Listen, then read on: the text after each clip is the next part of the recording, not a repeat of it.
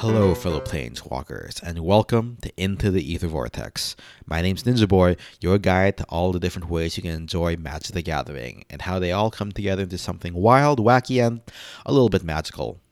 So another spoiler season has come and gone, and I've got to say I'm pretty excited for Zendikar Rising. Uh, I've got some ideas for new decks to brew, and I'm putting together a list of updates to make to all my EDH decks. Though, uh, even though I haven't made any real substantive changes since Ikoria, uh, you can expect next episode to be a list of all those additions. Um, I've got my product pre-ordered for my local LGS, though I may need to make a second order for the bundle and commander decks. Uh, hopefully, with production delays, I won't have to wait too long to get them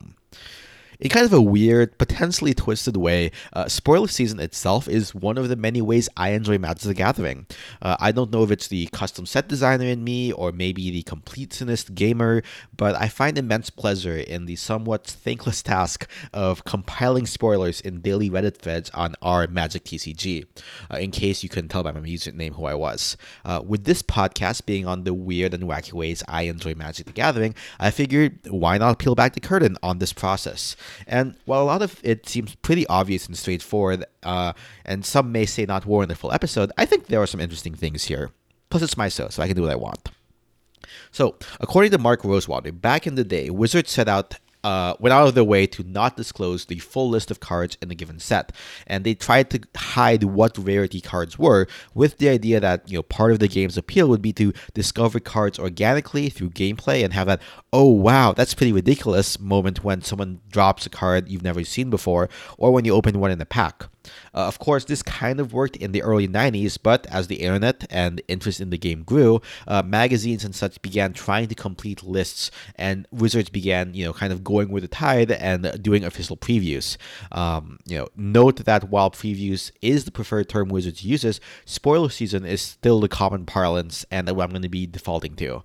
Uh, I'm not sure exactly when the practice of giving preview cards to third-party publications in order to drum up hype for a set began, but I do find some posts from Mono's blog in 2012 confirmed that they were going to they're going on at least by then, which was before I started playing the game. So, tangentially to official previews, a rash of unofficial leaks and accidental leaks uh, led to Wizards slowly changing how they would do their preview season. Uh, the most notorious one was in 2011 when the new Phyrexia Godbook, a list of all of the cards, leaked when a French journalist shared it with some of his friends uh, who ended up leaking it online. However, since I started playing, the biggest leak was in 2015 when various leaks from the upcoming Oath of the Gatewatch sets spoiled story points of the return of Kozilek, as well as the mechanical introduction of the new generic colorless mana symbol. Uh, this led to a direct response from Wizards saying they were pretty disappointed and frustrated by the leaks. Uh, this led to a new policy where they would officially announce when spoiler season would begin so players would know if something was an official preview or a leak. Uh, while some future leaks would continue to come from accidents, uh, notably some cards from upcoming sets got mixed in with other sets, such as the Aftermath cards from Amonkhet getting sorted into Modern Masters 2017 boosters, or when Wizards of the Coast China accidentally published release notes for Dominaria instead of for those of Master 25 on the website. Um, you know, leaks will just continue to go. Some other leaks include, you know, the Ixalan foil uh, sheet that got leaked, and then Ikoria, some cards from the Godzilla series would continue. Um, I also think in Ikoria, you know, uh, someone was was uh, opening packs on stream, or maybe it was M21. Someone was opening packs on streams from some games, so I think they got caught um, during preview season.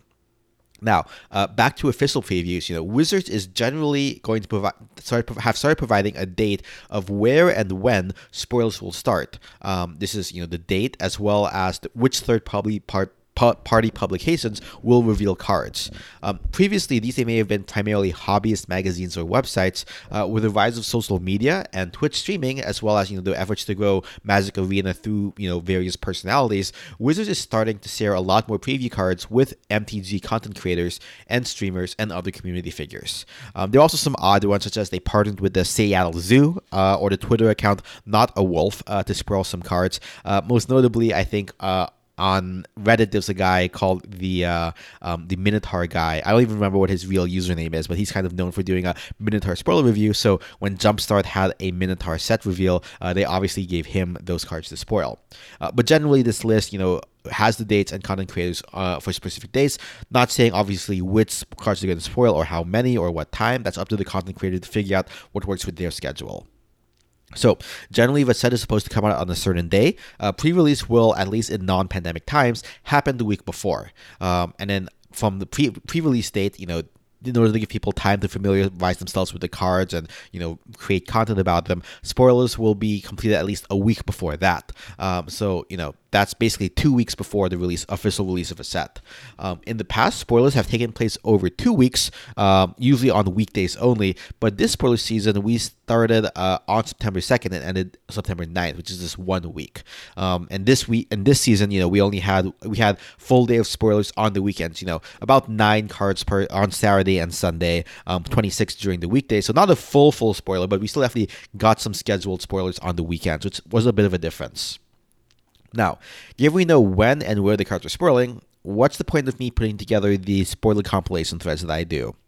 Well, on Reddit, the karma system is designed to reward those who post the most interesting and relevant content up first, ideally in a format that's easy to understand. Uh, oftentimes, this ends up being users racing to get karma by grabbing the image from social media or screen grabbing it from a video or whatever website they're reading it from, and then posting it uh, to try to, with a quick title to try to get karma. Um, one byproduct of this is that sometimes, and oftentimes, in fact, uh, the original content creator, given the free preview from Wizards, often has their credit removed. Um, now, sometimes these get posted in the comments, but not always. Uh, part of the idea of a preview card is that there's a symbiotic relationship between Wizards and its content creators. Uh, content creators make content that drive people to be engaged in the game, uh, and in turn, Wizards give content creators uh, something that they can preview that's exclusive to them. Uh, so that you know they can get people to view their content and you know ideally make a living off of, off of this, this passion that they have. Um, while you know sometimes credit is posted, like I said in the comments or the title, you know Reddit's are Redditors are notorious for you know not clicking through to the video and or the post in question, uh, even when they are linked, um, to read the content about the card. You know, simply just looking for what it's the card and discussing it. Um, you know, it may not be a malicious thing to erase the content creators, but I try to help out to make sure credit is given and where credit is due in my compilation spoiler post to you know drive some traffic to content creators. And on a pragmatic level, if we know all the spoilers on a given day, who's going to be spoiling, and we know that you know five of the ten spoilers have uh, spoiled, I know we have five more to look for, and which ones we should be keeping an eye on. Um, though that kind of and and if we get to the 10, 10, 10 out of 10 spoilers, I know I can go to sleep that day. That does lead to some interesting situations where content creators sometimes forget to post a spoiler on a given day, and so we'll just have to end up seeing if they post it in the morning. Uh, this, by the way, is when I do my spoiler posts. I don't really acknowledge any unofficial leaks, um, and you know, saying we should be expecting to see this such and so card from the leak. Uh, this is because I don't want to detract from the content creators who oftentimes put in a lot of work into the preview card reveals, and I think it's really disheartening as a content creator to put a lot of work into the spoiler card, this the spoiler preview card, and then have it sniped away because there's a leak somewhere. So. Um, Okay, what else goes into my spoiler compilation posts? Well, uh, I'll often link back to the Magic TCG post in question. Uh, there's, a subreddit thread uh, discussing the card. Uh, every spoiler season, without fail, there's always a post saying, "Why don't we just have a single discussion thread, kind of like what I'm doing?"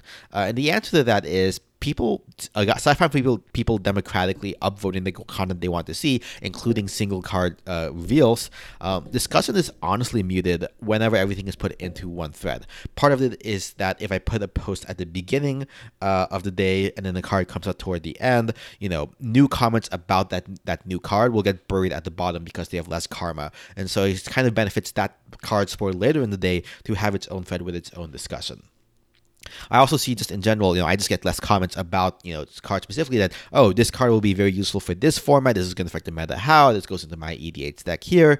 Um, so it's useful to have the individual card discussion. So while there are definitely people who do want to have it together, I'm trying to strike a middle ground where I help people who want to compile thread while also allowing for the individual card discussion. Um, I think in future spoiler seasons, I may try to link maybe to other magic related spoiler threads that have, uh, you know, related topics. For example, I might link to our EDH uh, when there is a, uh, you know, legendary creature who could be a cool commander, or there's a new burn spell, maybe linking to our lava spike. Um, but you know we'll see if that pans out based on the time I have. Um, in any case, this also helps users who may or may not want to scroll through uh, all the posts in a given day to see if they've caught up all the spoiler threads. Sometimes they're duplicates. Sometimes you know, uh, you know you so a card may get missed. Like if it's a common, like one of four, like someone's po- posts four cards, um, the rare gets posted, but maybe some of the commons or uncommons don't get posted. Um, maybe you know they end, end up missing that discussion on that card getting spoiled. So putting all the individual cards in the spoiler thread helps with that. Um, especially there are a lot of cases when it's a foreign language card, um, or maybe they don't use the correct three-letter set code, um, and people are filtering by that and they don't see a card. And I, this is a way to kind of compile all that and create this community knowledge. Which, granted, in a couple days in a week will kind of be community knowledge, but it's nice to give people an even playing field to start, you know, deck viewing ahead of time. Now, one thing I used to do in my spoiler threads I didn't do for this most recent one, Zendikar Rising, is in addition to posting the link to the original thread and preview text, I'll transcribe the card into the into the text. Um, this is the card name, the cost, uh, rarity, rules text, any flavor text, and the set number. Um, if it was in a foreign language, I'll usually pull whatever translation the group Hive Mind put together in the comments of the original thread. Um, initially, I did this so it'd be easier for people who wanted all the information in one place. Maybe their work would block Imgur or Twitter or some other social media sites who couldn't watch the video, um, you know, in in place. Uh, but you know, there's another good reason that came up. Uh, user Nighthawk321 did a really great post this season about how image-heavy spoiler threads make it harder for blind users to know what is being spoiled since the text-to-speech software can't always parse images without alt text.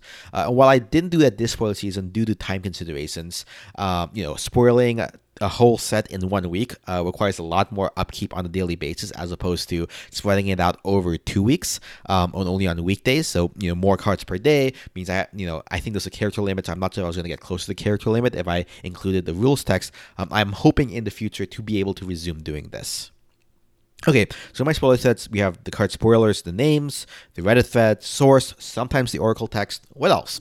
Uh, well, the next part gets a little bit technical, and it's where I like to think I do something a little bit different than other spoilers who just post card images. Um, that's known as number crunching. I'm by no means the only person to do this, but this is a hobby of mine when it comes to magic. So, if you look at common sets, you'll see a lot of similar numbers across rarities. Um, most sets, uh, Zendikar excluding, Rising excluded, and those with other double face cards, will usually have 15 mythics, 53 rares, 80 commons, and 101 commons. Sometimes 111 if they were using the uh, dual lands, maybe in replacing the basic land slot uh, to help with draft. Um, you know, some basic land cards, of course, you know, using multiples of five. Um, and these generally stay the same from set to set um, because these are the numbers that basically correspond to the printing size of the seats that Wizard and the printing companies use for collation. Uh, and that kind of determines how what the set skeleton, sketch, set skeleton of a set look like. Now, these are useful for keeping track of what has left to be spoiled, especially if toward the end of spoiler season, when speculation comes out and people are asking if, oh, is such and so card having a chance to be reprinted? Or, you know, for example, in Zendikar Rising, are we going to get an Ionia card, Iona card, you know, really popular character from Zendikar? Well, you know, if we had three mythics per uh, per color, um, and, you know, we already had the three white mythics spoiled, it's very unlikely that Iona, who has only been printed at the mythic rarity, would get reprinted um, in this case.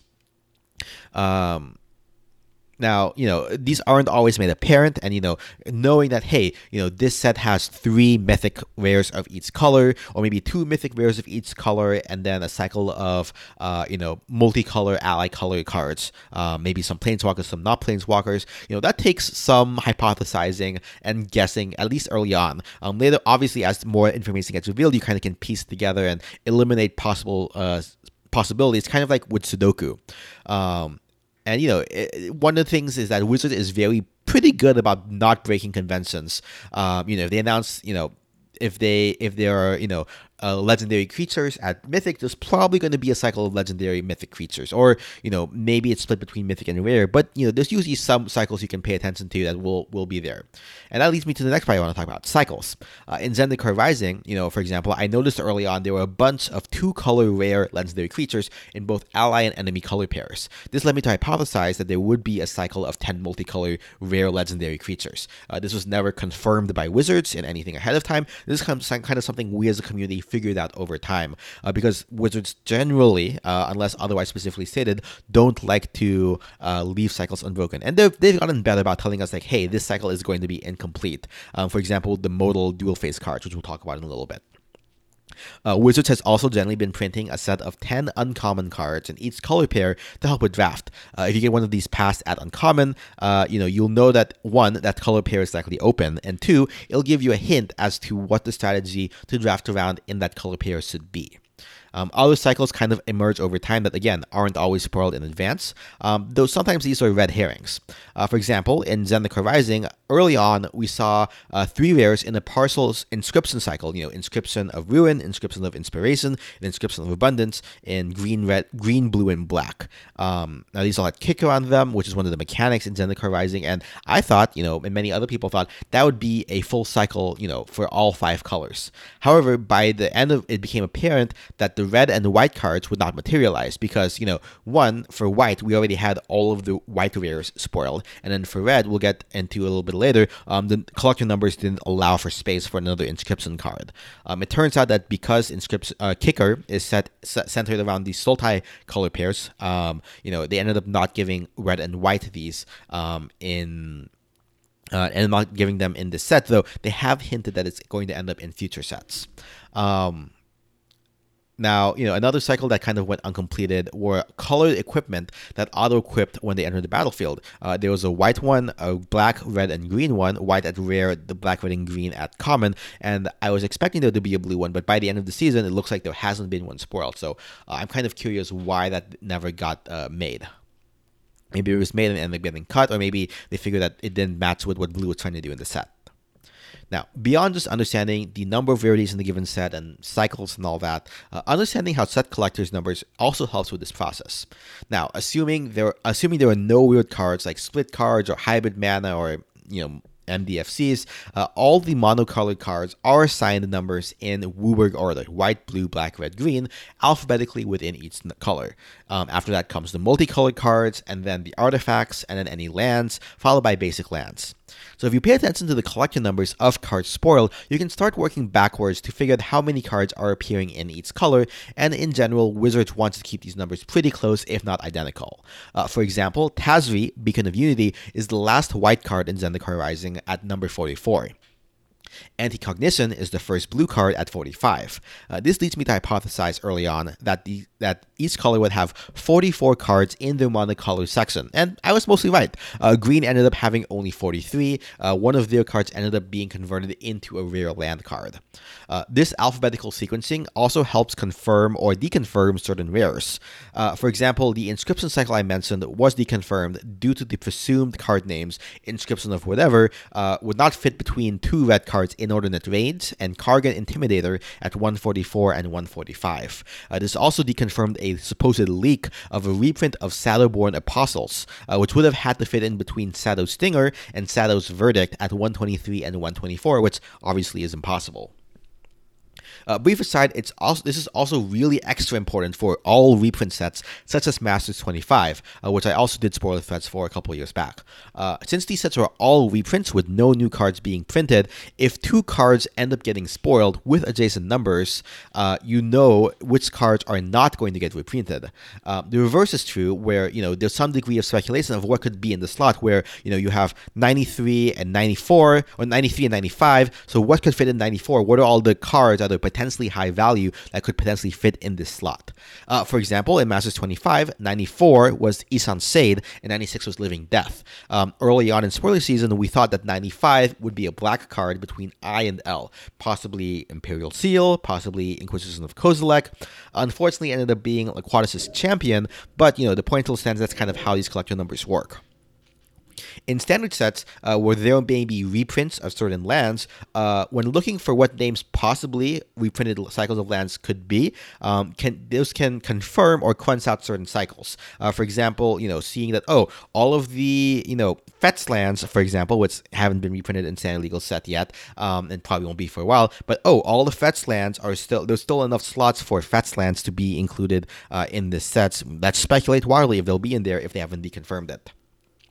These help with the aforementioned cycles. Uh, for example, in Amonkhet, there was a cycle of you know God's name, so Oketra or uh, Bontu, last whatever, right? So a cycle of rares. So or this is in technically an hour of devastation. So when you're doing the number crunch, you know you can see okay. Um, we know that there's going to be a Bontu's last whatever um, because I'd seen uh, you know uh, last whatever, Oketra's last whatever. Let's figure out okay Bontu's last whatever can probably fit in this number slot meaning this number is accounted for uh, and we're expecting to see this. Now for reasons i'll get into a little bit i I, it was with the help of some other editors, I was able to figure out how many of rarity would be in each color. Um, each color would have three mythics, nine rares, 13 uncommons, and 19 commons, uh, which adds up to the 44 number I mentioned earlier.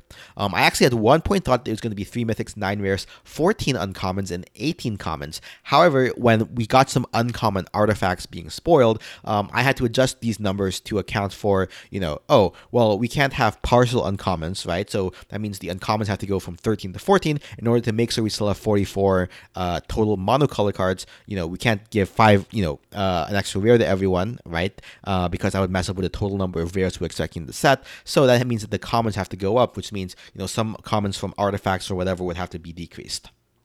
Now, one of the things people don't always realize, Wizards is very strict about making sure the same number of commons and uncommons in each color, since that has a huge impact on the draft and limited environments, even being off by just one. Uh, rares and mythics can be off slightly, um, though very rarely, since they only show up right once every once a pack, as opposed to you know the 14 other cards that show up in the packs. Uh, but I can't actually remember a time when commons and uncommons were imbalanced in color, um, aside from a very early set. I think that was like black focused or black centric. Uh, rares being off actually did happen in Zendikar, where every monocolor had nine rares except green, which had eight, uh, leading to green having 43 monocolor cards. Um, the last row ended up being a rare land meant to enable kicker, I believe.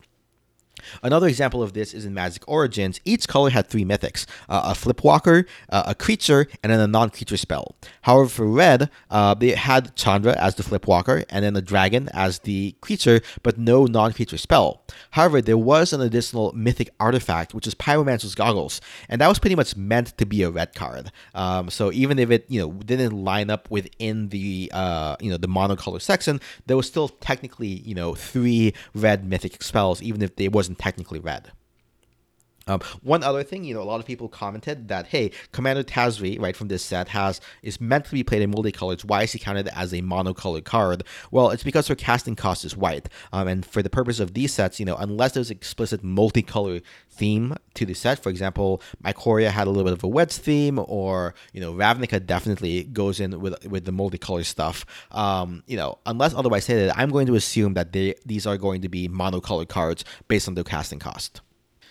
Another quick quirk of this spoiler season was the fact that we had new modal double face cards, or MDFCs. Uh, double face cards always make things a little bit more confusing when trying to count how many of each rarity there are, um, beyond the 15, 53, 80, 101 I mentioned earlier in the show. I'm not going to go entirely into the math behind it, but credit to Reddit user Captain Marcia for figuring out that Wizards' earlier news of reducing the rate of mythic drops from 1 in 8 packs to 1 in 7.4 packs, plus the new modal uh, dual cards, figured that we'd have 5 mythic, 11 rare, and 20 modal MDFCs. However, the 5 and 11 rare and mythic cards would be added to the null numbers to get 20 mythics and 64 rares. However, the 20 uncommon MDFCs would instead replace existing uncommons and would not increase the number from 80 to 100. Um, you know, figuring this out was just part of the puzzle of maintaining these spoiler threads, you know, and dealing with all this incomplete information. Now, one of the new things Wizards has done lately uh, is to start with these extended booster fund cards, where all the mythics and rares get an extended art treatment for collector boosters. Uh, these show up with collector numbers above the official number in the set. For example, Zendikar Rising has 280 cards, including basic lands, and the first extended art mythic, Angel of Destiny, has number 314. Uh, these also help with the aforementioned number crunching of how many rares and mythics there are.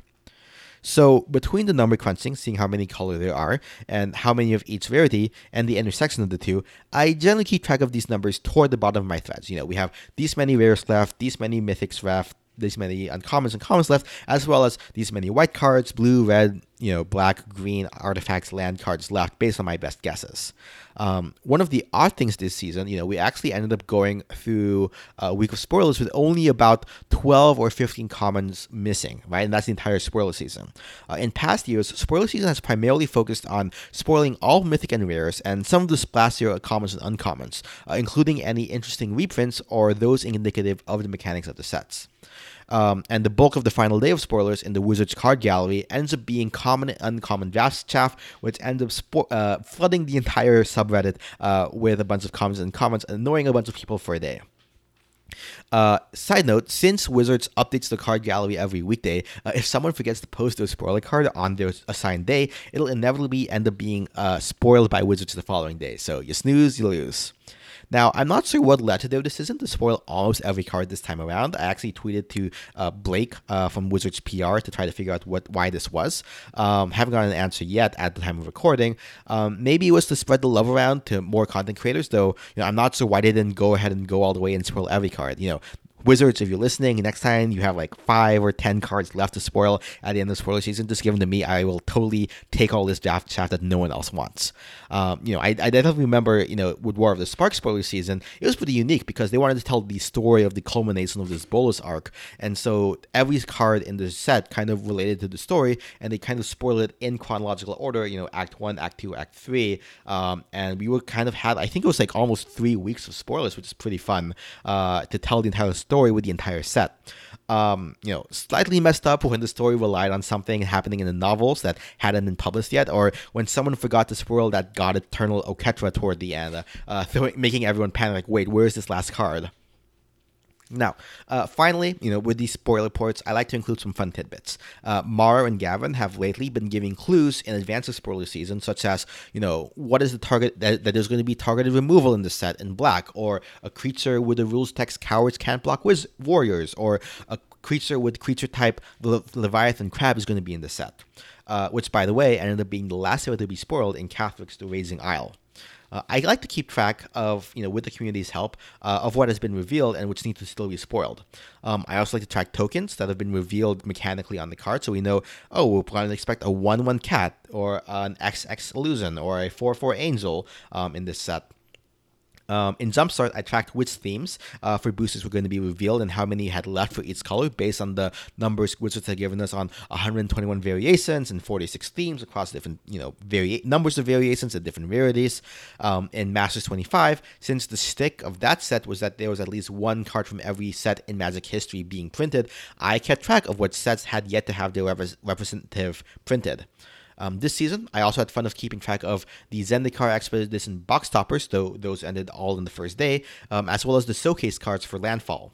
Um, someone else was able to get around to spoiling the list uh, for the set boosters on the last day, so I'm thankfully did not need to transcribe 300 cards into a single post. Now, not toot my own horn, but this takes quite a bit of upkeep to get the Reddit uh, markup formu- formatting just right and to stay on top of social media and refreshing every so often, making sure my numbers all line up and my math's not off. Um, I'll frequently get my posts shadow banned or caught by the auto moderator and need to ask manually ask the mods, politely of course, to unlock my threads. Uh, shout out to the mods who always keep doing this for me. Thank you very much. Um, and these posts honestly don't give a lot of karma, especially compared to the, the single image spoiler posts that that you know dominate during spoiler season.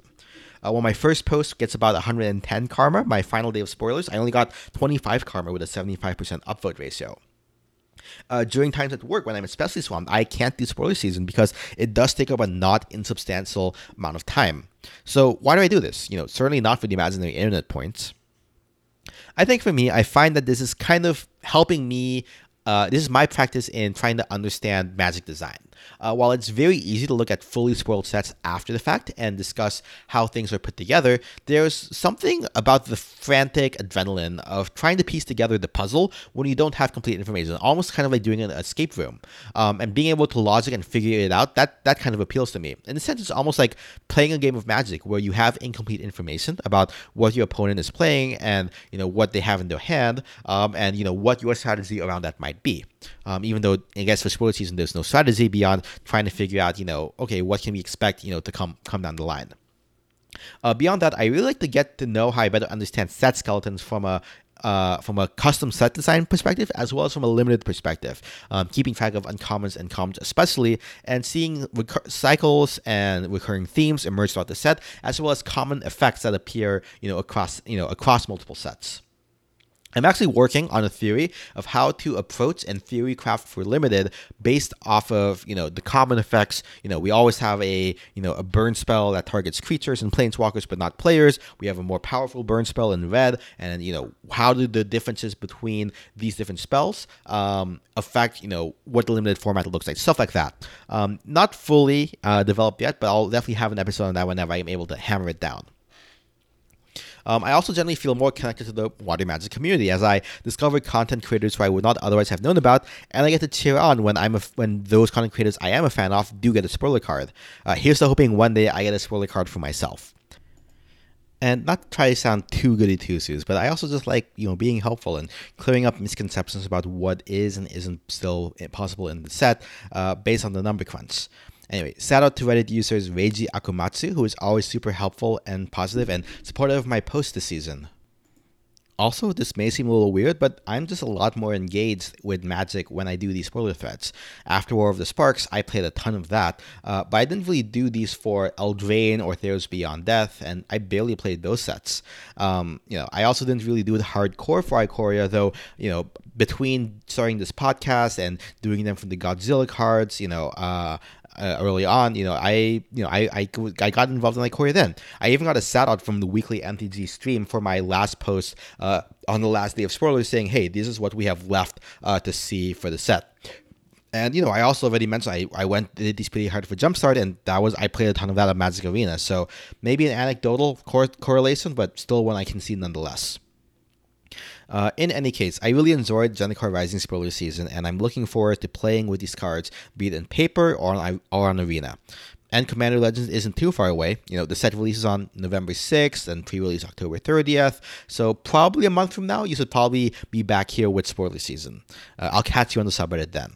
Uh, in the meantime, though, this casting of Pod is slowly coming to its resolution. Let me know what you think of Zendikar Rising and if you have any suggestions for me to do for spoiler season next set on Reddit. Uh, you can do that on Twitter at EtherVortexPod or via email at intotheethervortex at gmail.com. Uh, you can find Into the Ether Vortex on iTunes, Spotify, or Google Play, and you can leave a review on any of those podcast stores or on podchaser.com. Links in the show notes. My Archidekt can be found with all my deck lists uh, with the username Ninja Boi. That's boy with an I. Um, I also stream Magic Arena some Friday nights uh, at NinjaBoi333 on Twitch. Uh, intro and outro music provided by Kevin MacLeod. Find his stuff at incompetech.filmmusic.io. Editing and productions provided by Ninja Boy Media. We cast this pod every second and fourth Friday of the month. Until next time, though, may your lands be plentiful, but not too plentiful. Bye, guys.